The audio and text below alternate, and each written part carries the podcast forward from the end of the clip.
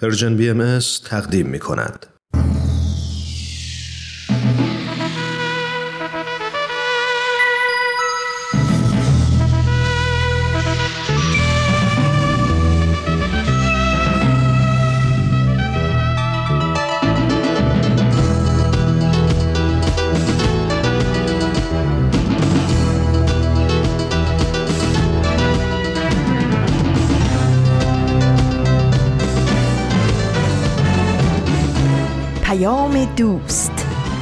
برنامه ای برای تفاهم و پیوند دلها.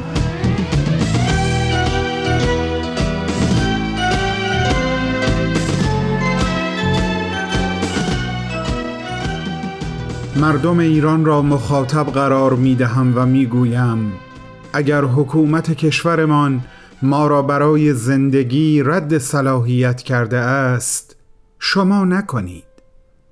ما هم به مانند سایر مردمان این مرز پرگوهر حق داریم زندگی شایسته ای داشته باشیم. از حقوق شهروندی برخوردار شویم. کار و کسب مناسب با قابلیت و توان خود داشته باشیم. دانشگاه برویم روابط مبتنی بر احترام متقابل با هم میهنانمان داشته باشیم. همه حق دارند عقاید خود را داشته باشند و بر اساس آن زندگی کنند. همه حق دارند از آسایش و امنیت برخوردار باشند و از هر گونه آزار و تعدی توسط فرد یا گروه در امان بمانند و همه توش و توان خود را به جای دفاع از خود صرف آبادانی کشور کنند.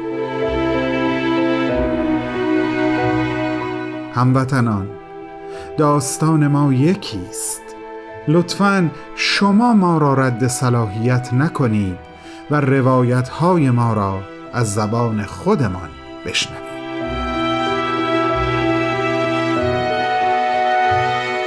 دوستان عزیز مخاطبان ارزشمند دوستان همدل و همراه Persian BM از رادیو پیام دوست درود بر شما. امیدوارم حال همگیتون خوب باشه. از اینکه شنونده برنامه های امروز ما هستین خوشحال و ممنونم و امیدوارم در طول 45 دقیقه پیش رو از این موانست شنیداری لذت ببرید. خانوم ها آقایان به امروز Persian BMS خوش آمدید.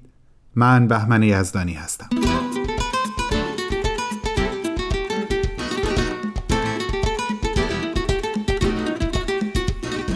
امروز شنبه 18 آذر ماه از سال 1402 خورشیدی هست و 9 دسامبر از سال 2023 میلادی تقدیمی امروز ما به شما مثل شنبه های قبل دو برنامه سخنرانی و معماران صلح هست و صحبت هایی برخواسته از دل در لابلای برنامه ها.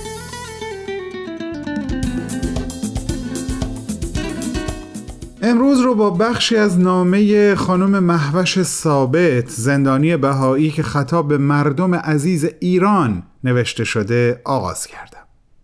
نامه ای که به احتمال خیلی زیاد برای همگی شما آشناست و اون رو خوندین یا شنیدین. نامه ای که به خاطرش محوش خانم عزیز رو از تماس تلفنی با عزیزانشون منع کردند اما من یقین دارم محتوای این نامه در حافظه تاریخی و عاطفی بخش بزرگی از مردم ایران باقی خواهد موند. مردمی که ماهیت داستان ما یکیست را باور دارند و بر اساس این باور در تلاش برای از بین بردن بیگانگی و رسیدن به یگانگی هستند. برای محفش خانم عزیزمون و همه ایرانیانی که به ناحق در بند هستند آرزوی سلامتی و مقاومت سازنده دارم و در این لحظه ازتون دعوت می‌کنم شنونده اولین برنامه امروز باشید.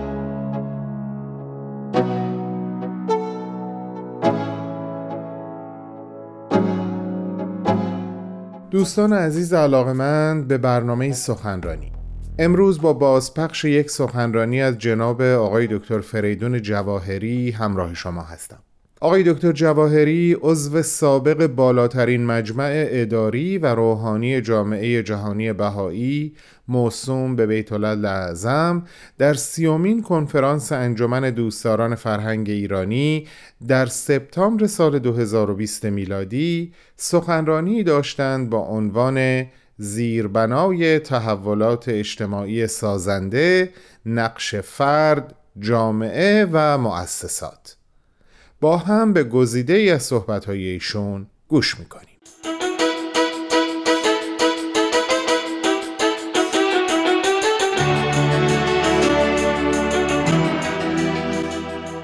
دوستان عزیز چقدر باید از پشتکار اعضای محترم هیئت مدیره انجمن دوستداران فرهنگ ایرانی برای برگزاری این اجتماع مجازی تشکر کنیم؟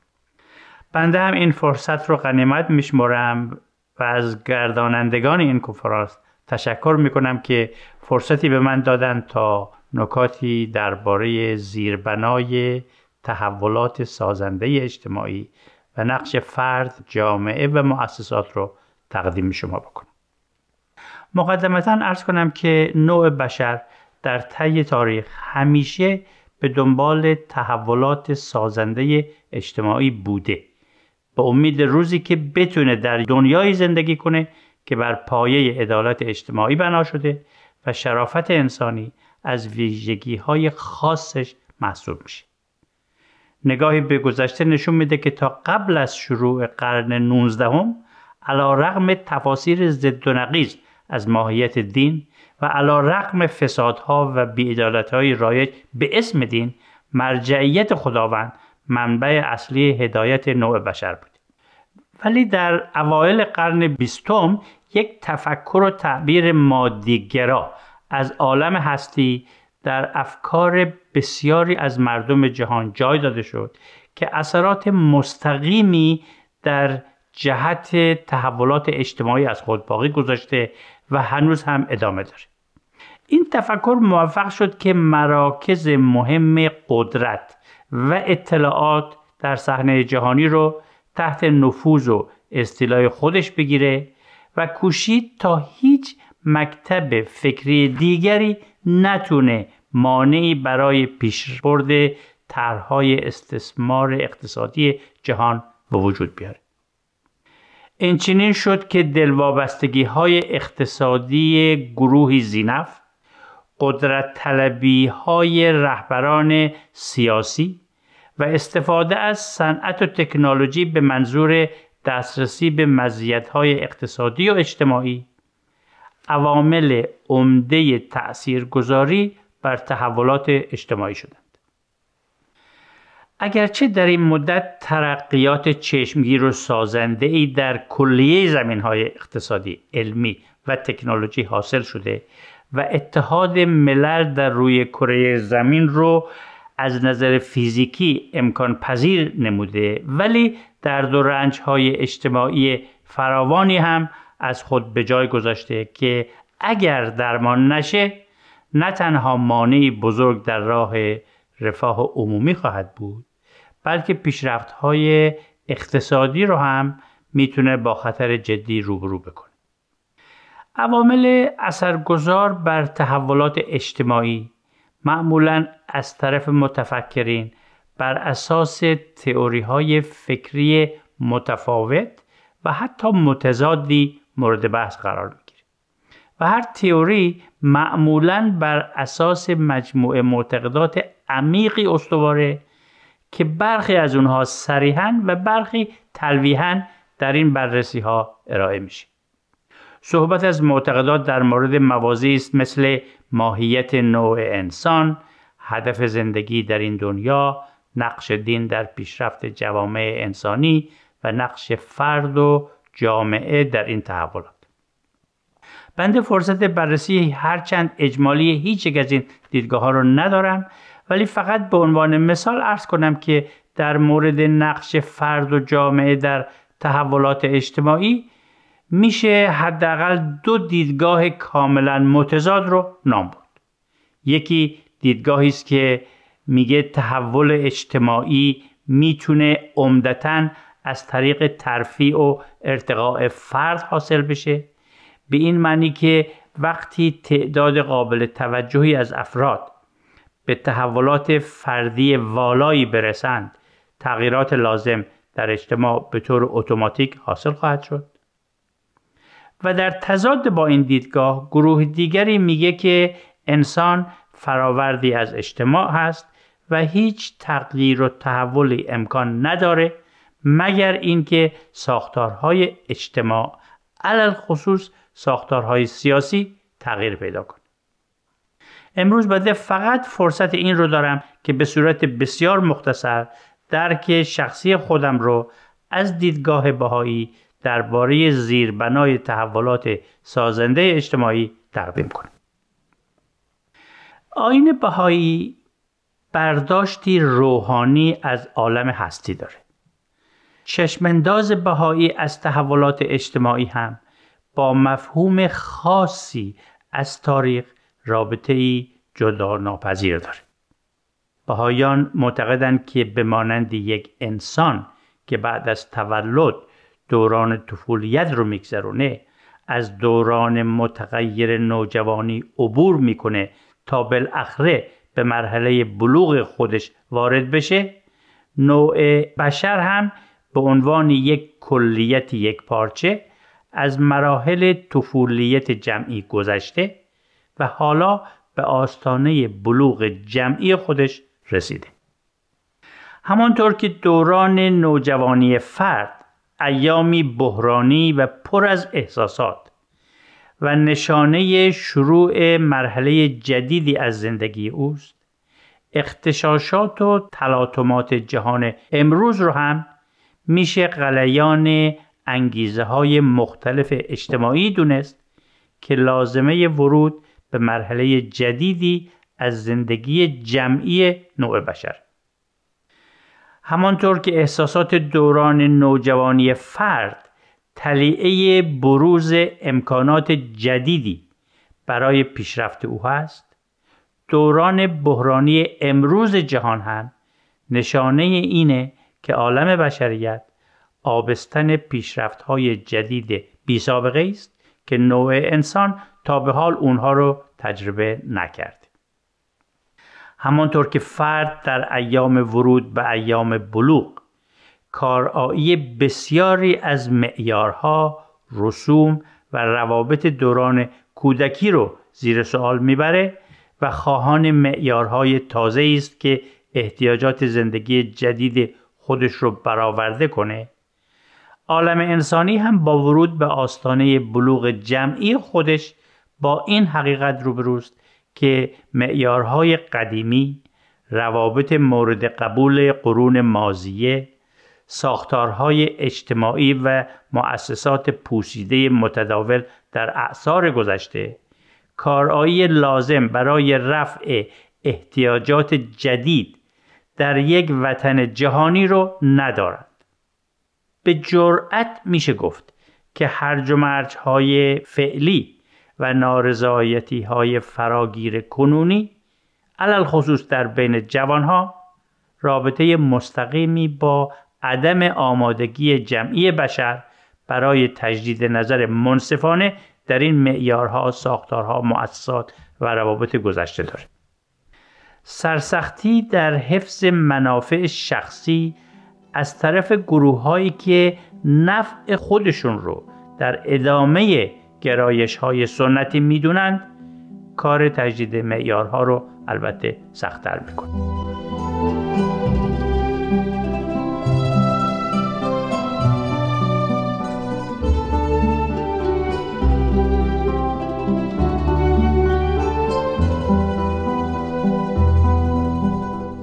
دوستان گرامی شما شنونده گزیده ای از سخنرانی جناب آقای دکتر فریدون جواهری هستید که در سپتامبر سال 2020 میلادی در سیومین کنفرانس انجمن دوستداران فرهنگ ایرانی این سخنرانی رو با عنوان زیربنای تحولات اجتماعی سازنده نقش فرد، جامعه و مؤسسات ایراد کردند. بعد از چند لحظه کوتاه به ادامه صحبت‌های ایشون گوش خواهیم کرد. با ما همراه باشید.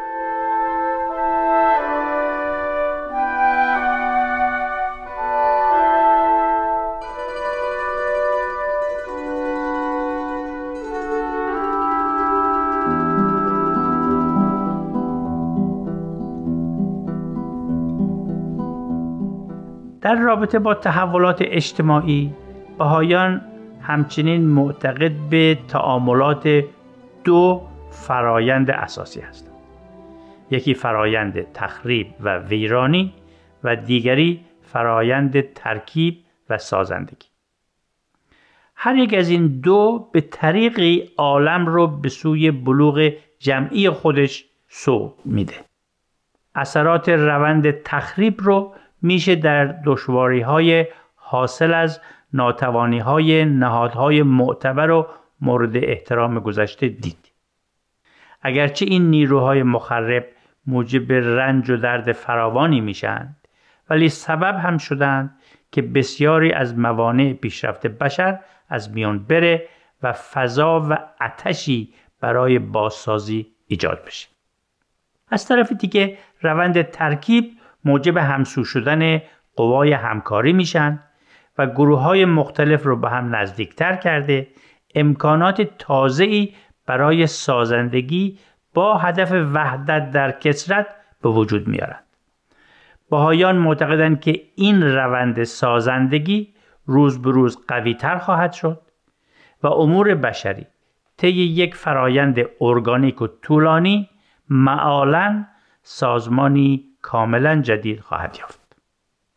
حالا بعد از ذکر مختصر این دو برداشت بهایی از جهان هستی ارز کنم که آین بهایی که در آستانه دوران بلوغ جمعی نوع بشر تأسیس شد مفهوم جدیدی از دین به بشریت معرفی کرد. بدین معنی که هدف دین رو توانمندی انسان برای کمک به تحولات سازنده اجتماعی دونست. و علاوه بر تأیید اهمیت پیشرفت روحانی فردی مجموعه از احکام، تعالیم و مفاهیم رو همراه با روش ها و رویکردهای منسجم با این اصول و مفاهیم به عنوان محرک و جهت بخش تحولات سازنده اجتماعی ارائه داد. در عصر حاضر زیربنای عمده و اصل محوری تحولات اجتماعی در دیدگاه بهایی وحدت عالم انسانی است. یگانگی نوع انسان زیربنای کلیه اقدامات فردی و جمعی بهایان است. بدین معنی که مساعی فردی و تلاش های جمعی ما کلا در جهت تحقق این یگانگی و اجرای مقتضیات وسیع اجتماعی اقتصادی و سیاسی اون صورت می‌گیره پیامدهای اخیر مربوط به شیوع کرونا و عکس های بی سابقه بین المللی در حمایت از اتحاد نژادی و بیزاری گسترده از هر نوع تبعیض گواهی بود صادق، سریح و قاطع از آگاهی عمومی نسبت به اهمیت حیاتی اصل برابری نژادها و انسانها. در نظر بهایان وحدت عالم انسانی با تمام مقتضیاتش میباید طی یک فرایند ارگانیک و سازنده رهنمای تحولات اجتماعات نوع انسان باشه وگرنه تغییرات مورد نظر به آسانی حاصل نخواهد شد و تنها شکل و فرم مشکلات و بیعدالتی های اجتماعی تغییر خواهد یافت. از نقطه نظر آین بهایی اصل یگانگی نوع انسان مستلزم فقط وحدت و حتی تنها همکاری انسان ها نیست بلکه فراتر از اون میره و خواهان اتحاد نوع انسان در یک خانواده جهانی است. این یگانگی یک نوع اندیشی کامل درباره همه نوع روابطی رو طلب می‌کنه که موجب مداومت اجتماع میشه متاسفانه فرصت گفتگوی بیشتر در این مورد رو نداریم بنابراین برمیگردم به صحبت قبلیم و عرض کنم که در این روند ارگانیک تحقق وحدت عالم انسانی باید توجه داشت که شالوده تحولات سازنده اجتماعی در درجه اول اخلاقیات است. اخلاقیات هست که باید مستحکم بشه. زیرا که تاریخ نشون داده که هیچ ملتی بدون تهذیب اخلاق رستگاری نیافته و بدون صداقت و امانت سعادتمند نشده. ولی ترویج اخلاقیات نیازمند یک برداشت روحانی از عالم هستی است تا افراد خودشون رو مساوی و در مقابل قانون یکسان بدونن و بتونن در همه کس جلوه خدا رو بیابند. این کار وقتی ممکن خواهد شد که مفهوم دین مفهوم تصاوی و برابری همگانی باشه. خشونت رو بالکل مردود بدونه. محبت نوع انسان و عدالت رو نقطه نظرگاه زندگی فردی و جمعی بدونه. با علم و خرد هماهنگ باشه. ترک تعصبات رو از الزامات بشمره و اوهام و خرافات رو مردود بدونه. به انسانها کمک کنه تا جهان بین باشند نه خودبین و محور اصلی زندگی خودشون رو خدمت به نوع بشر قرار بدن و در راه استقرار مدنیتی جهانی بر اساس تنوع و اتحاد نوع بشر با جدیت بکوشند این مفهوم جدید دین دوستان عزیز در قرن 19 با ظهور حضرت بهاءالله از ایران به عالم بشریت عرضه شد و امروز در سراسر جهان مورد احترام هست و میلیون ها هم پیرو داره در دیدگاه بهایی سرچشمه و زیربنای تحولات سازنده و پایدار اجتماعی تقلیب روحانی اجتماع است.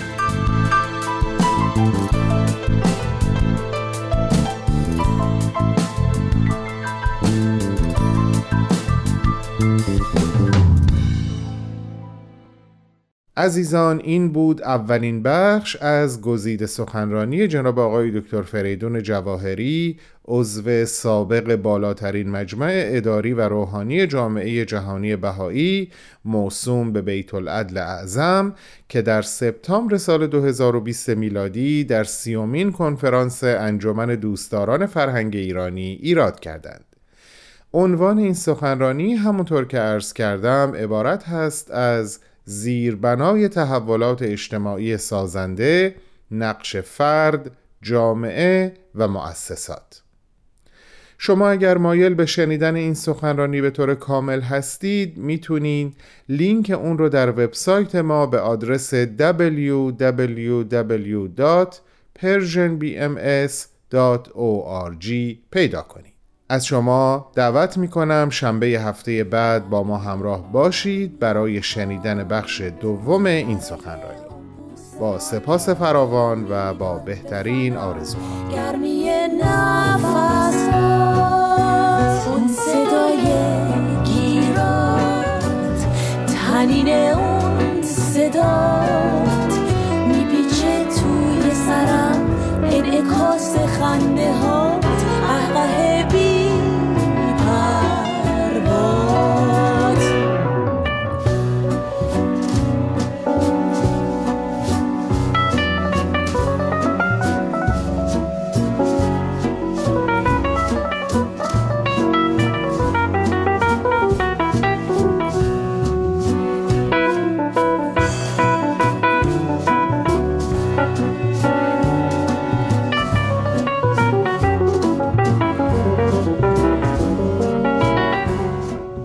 دوستان عزیزم سلامی دوباره به حضور شما و تشکر بابت همراهیتون.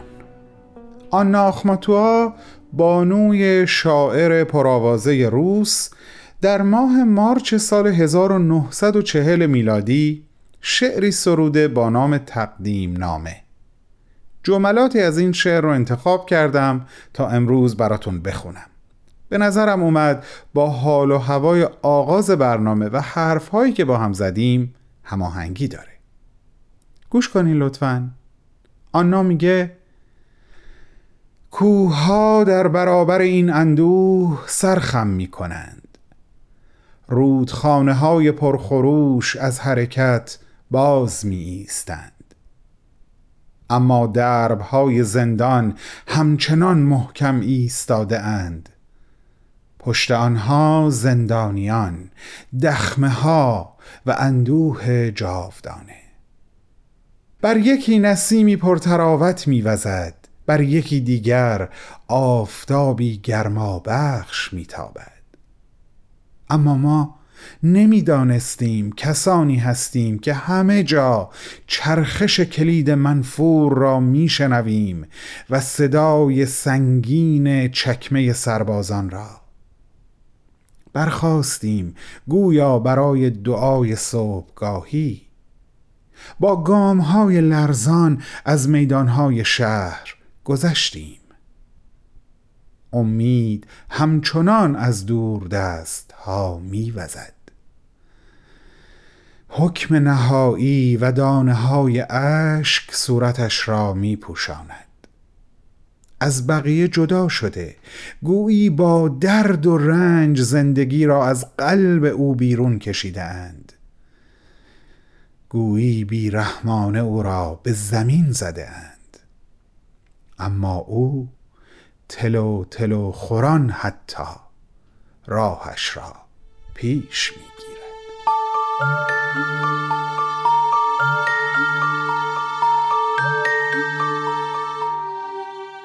خیلی امیدوارم شما هم مثل من بخشی از حرفهای دلتون رو در این شعر قدیمی از آن ناخمتوا پیدا کرده باشید.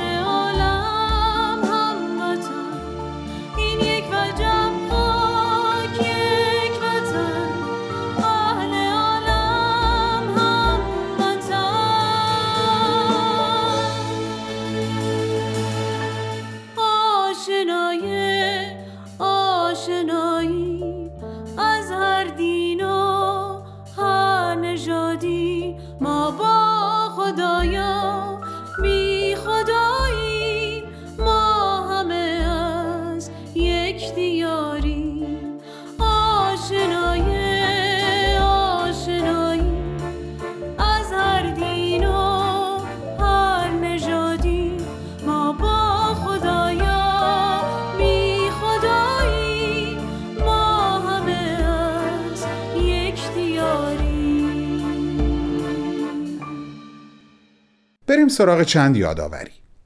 صفحات Persian BMS رو در پلتفرم های مختلف در شبکه های مجازی فراموش نکنید پلتفرم هایی مثل SoundCloud، پادکست، تلگرام، اینستاگرام، توییتر یا یوتیوب. از هر طریقی که راحت ترین با ما در ارتباط باشید و بمونید. برامون پیغام بگذارین و نظرات خودتون رو در ارتباط با برنامه هایی که تهیه و تقدیمتون میشه به اطلاع ما برسونید راستی از چندی قبل Persian BMS در واتساپ هم قابل دسترسیه. گفتم این رو هم یادآوری بکنم و از قلم نندازم. فصلی تمام شد و دیگری آغاز.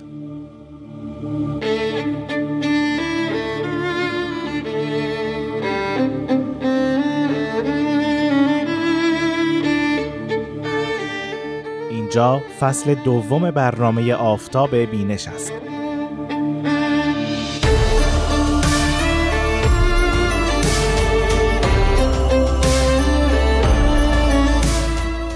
این بار هم من رامان شکیب کتابهای بهایی رو به شما معرفی می کنم.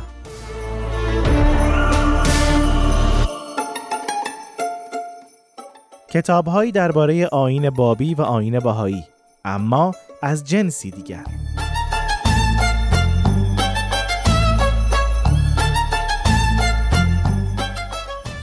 فصل دوم برنامه آفتاب بینش سه شنبه ها از رادیو پیام دوست با ما همراه باشید.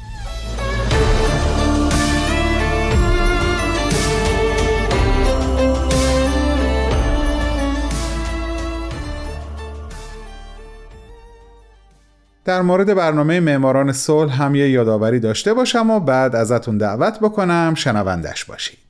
همونطور که هفته و هفته های قبل هم عرض کردم به دلیل بازپخش بودن این برنامه جایی ما بین صحبت های هومنجان ممکنه مطلبی یا تاریخی عنوان بشه که با امروزی که دوباره داریم بهش گوش می‌کنیم همخانی نداشته باشه.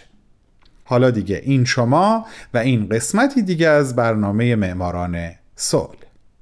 بفرمایید خواهش می‌کنم.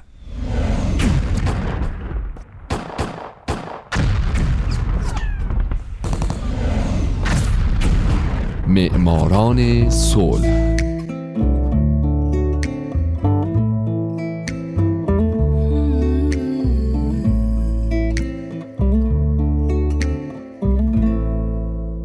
اینجا رادیو پیام دوسته و حالا نوبت می‌رسه به معماران صلح.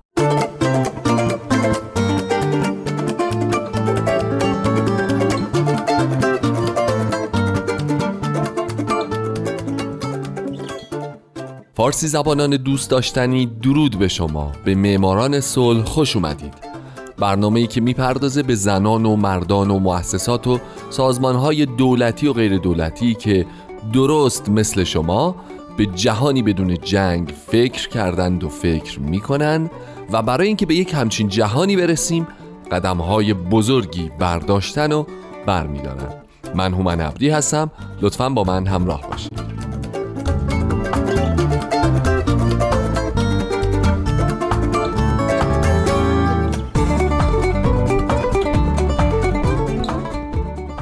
این هفته سال 2005 میلادی آژانس بین المللی انرژی اتمی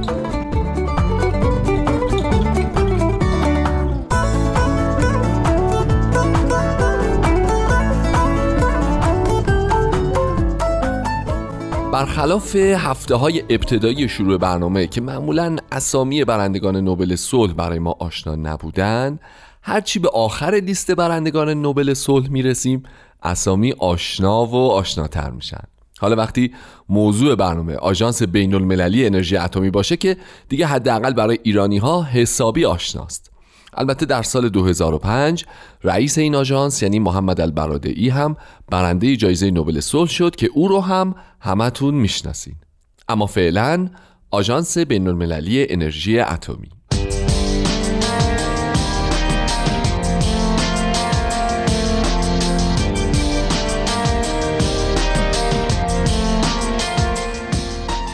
آژانس بین المللی انرژی اتمی یا IAEA یه سازمان بین المللیه که در 29 جولای 1957 برای ترویج استفاده صلحآمیز از انرژی هسته‌ای و جلوگیری از استفاده نظامی از اون از جمله جلوگیری از ساخت سلاح‌های اتمی تأسیس شد. این سازمان با اینکه یک نهاد مستقل و خودمختاره و جزی از سازمان ملل یا سازمان‌های دیگه نیست با این حال در اساسنامش اعلام کرده که گزارشهاش رو به مجمع عمومی و شورای امنیت سازمان ملل ارائه میده. مقر سازمان در وین اتریشه و مدیر کل کنونی اون یوکیو آمانوی ژاپنیه. این آژانس به عنوان یک نهاد بین المللی دولتی برای همکاری های علمی و فنی در استفاده صلحآمیز از فناوری هسته‌ای و انرژی هسته‌ای در سراسر جهان فعالیت می‌کنه و با نظارت هایی مطمئن میشه که از انرژی هسته‌ای برای جنگ استفاده نشه و به خاطر همین هم برنده جایزه نوبل صلح سال 2005 میلادی شده.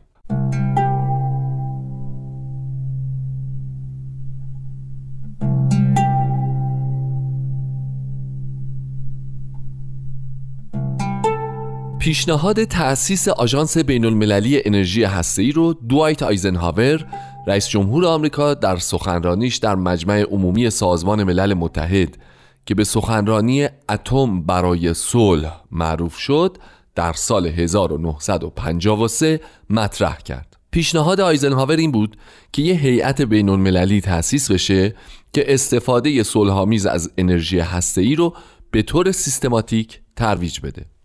یه سال بعد آمریکا پیشنهادی رو به مجمع عمومی سازمان ملل ارائه داد مبنی بر ایجاد یک آژانس بین‌المللی برای کنترل مواد شکافپذیر اتمی که در ایجاد انرژی هسته‌ای و برای ساخت سلاح‌های اتمی به کار میره.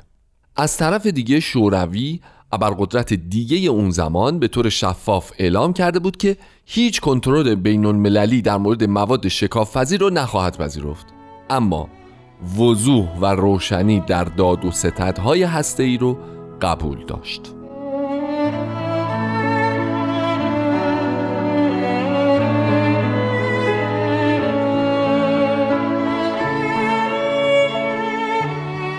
سازمان ملل متحد در آگوست 1955 کنفرانسی بین المللی با موضوع استفاده صلحآمیز از انرژی اتمی برگزار کرد و چند ماه بعد طی یک کنفرانس در مقر این سازمان اساسنامه آژانس بین المللی انرژی اتمی که مدتها بود یک گروه متشکل از دوازده کشور داشتن روش کار می‌کردن رو به تصویب رسوند و این اساسنامه در ژوئیه 1957 به اجرا در اومد. عضو سابق کنگره آمریکا دبلیو استرلینگ کول به عنوان اولین مدیر کل آژانس بین المللی انرژی اتمی از سال 1957 تا 1961 برگزیده شد. او فقط همین چهار سال رو رئیس آژانس بود و بعد دو نفر اهل سوئد نزدیک به چهار دهه ریاست آژانس رو عهدهدار بودند. بعد از این دو محمد البرادعی مدیر کل آژانس شد و طی مدت مدیریتش همونطور که گفتم به همراه آژانس برنده جایزه نوبل صلح شد و بعد از برادعی هم یوکیو آمانو از ژاپن دبیر کل این سازمانه یعنی در طول 60 سال فقط پنج نفر مدیر کل آژانس بودند.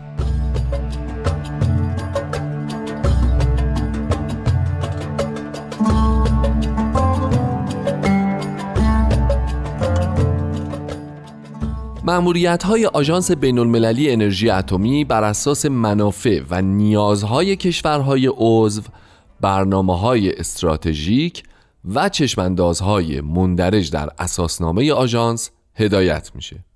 سه رکن اصلی یا در واقع سه حوزه کاری شالوده معمولیت ها رو تشکیل میده. سلامت و امنیت علم و تکنولوژی تدابیر امنیتی و بازبینی. آژانس تشکیل شده از سه بدنه اصلی شورای حکام، کنفرانس عمومی و دبیرخونه. آژانس پشتوانه علمی رو به عنوان با ارزشترین دارایی صنعت انرژی اتمی و منابع اون می‌دونه و معتقد بدون اون این صنعت نمی‌تونه ایمن و مقتصدانه به فعالیت بپردازه. آژانس در طول حیات خودش با تکیه بر همین اصل مهم تونسته موفق بشه به توسعه استفاده صلحآمیز انرژی هسته‌ای در سطح جهان و به خصوص توسعه اون در علم پزشکی.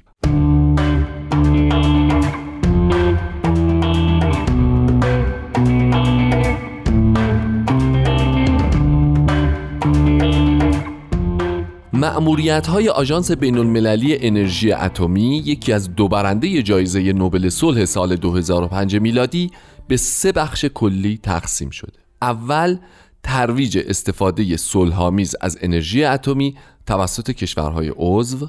دوم اعمال تدابیر امنیتی برای اطمینان از عدم استفاده از انرژی هسته‌ای در مقاصد نظامی. و سوم ترویج استانداردهای بالا برای برقراری ایمنی. آژانس 6 تا هیئت زیر مجموعه داره که سه تاشون مستقیما در زمینه ترویج استفاده صلحآمیز از انرژی اتمی فعالیت می‌کنند. هیئت انرژی هسته‌ای بر روی ارائه مشاوره و خدمات به اعضای آژانس در زمینه انرژی هسته‌ای و چرخه هسته‌ای متمرکزه.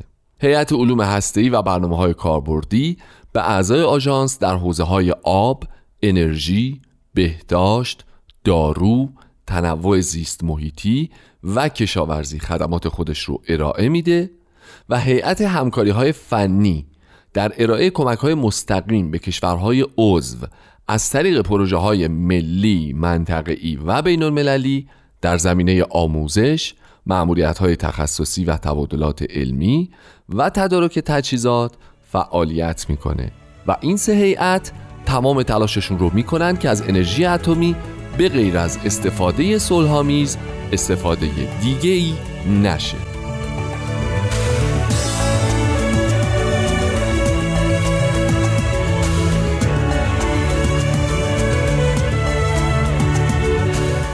طبق ماده دوم اساسنامه آژانس ترویج استفاده صلحآمیز از انرژی اتمی و تضمین اینکه کمک های ارائه شده از سوی آژانس یا تحت نظارت و کنترل آژانس به نوعی نباشد که منجر به استفاده های نظامی گردد.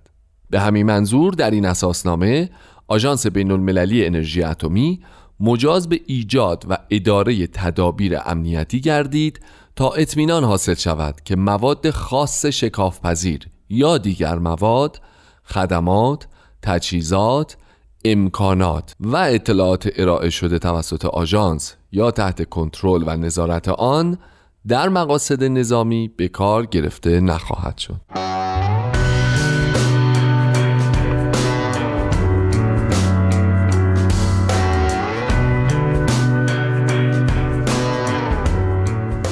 و بالاخره بخش ایمنی هسته ای که آژانس این بخش رو به عنوان یکی از اولویت های اصلی خودش می‌دونه.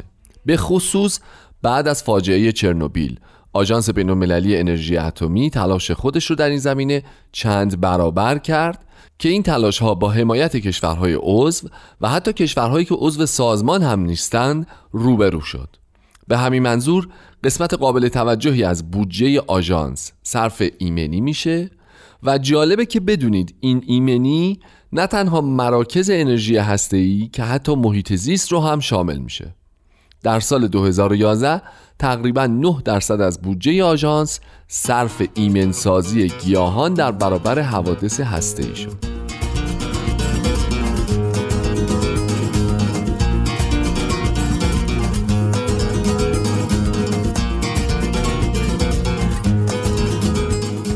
دوستان عزیز من در برنامه بعد باز هم به آژانس بین‌المللی انرژی اتمی خواهم پرداخت و به موضوعاتی مثل انتقاداتی که به آژانس وارد میشه فرایند عضویت درش و به خصوص موارد مربوط به اهدای جایزه نوبل صلح به این آژانس صحبت خواهم کرد.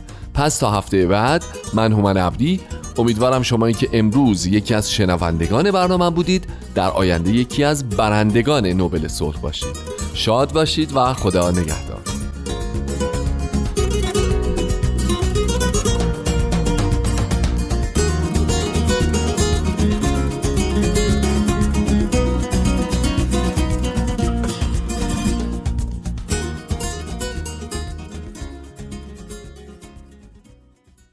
دوستان مهربان همراهان با معرفت همیشگی. برنامه امروزمون هم داره به انتها می‌رسه. بابت حضورتون ازتون سپاس گذارم و امیدوارم از اینکه شنیدن ما رو انتخاب کردید راضی و خورسند باشید و این چهل و پنج دقیقه ای که به سرعت به انتها رسید از خاطرات خوب امروزتون محسوب بشه. شما رو به محبت حقیقی و دائمی خودم و همکارانم در این رسانه اطمینان میدم و آرزو می‌کنم با هر باور و پیشینه ای که شنونده ما هستین در برخورد با دوستان و عزیزان و همسایگانتون در برخورد با هر ایرانی در دل ایران عزیز عشق و یگانگی ببخشید و دریافت کنید.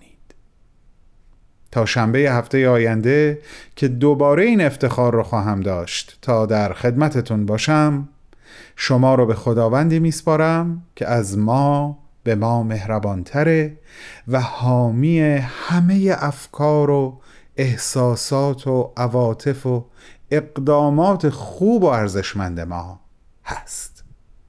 پاینده باشید و خدا.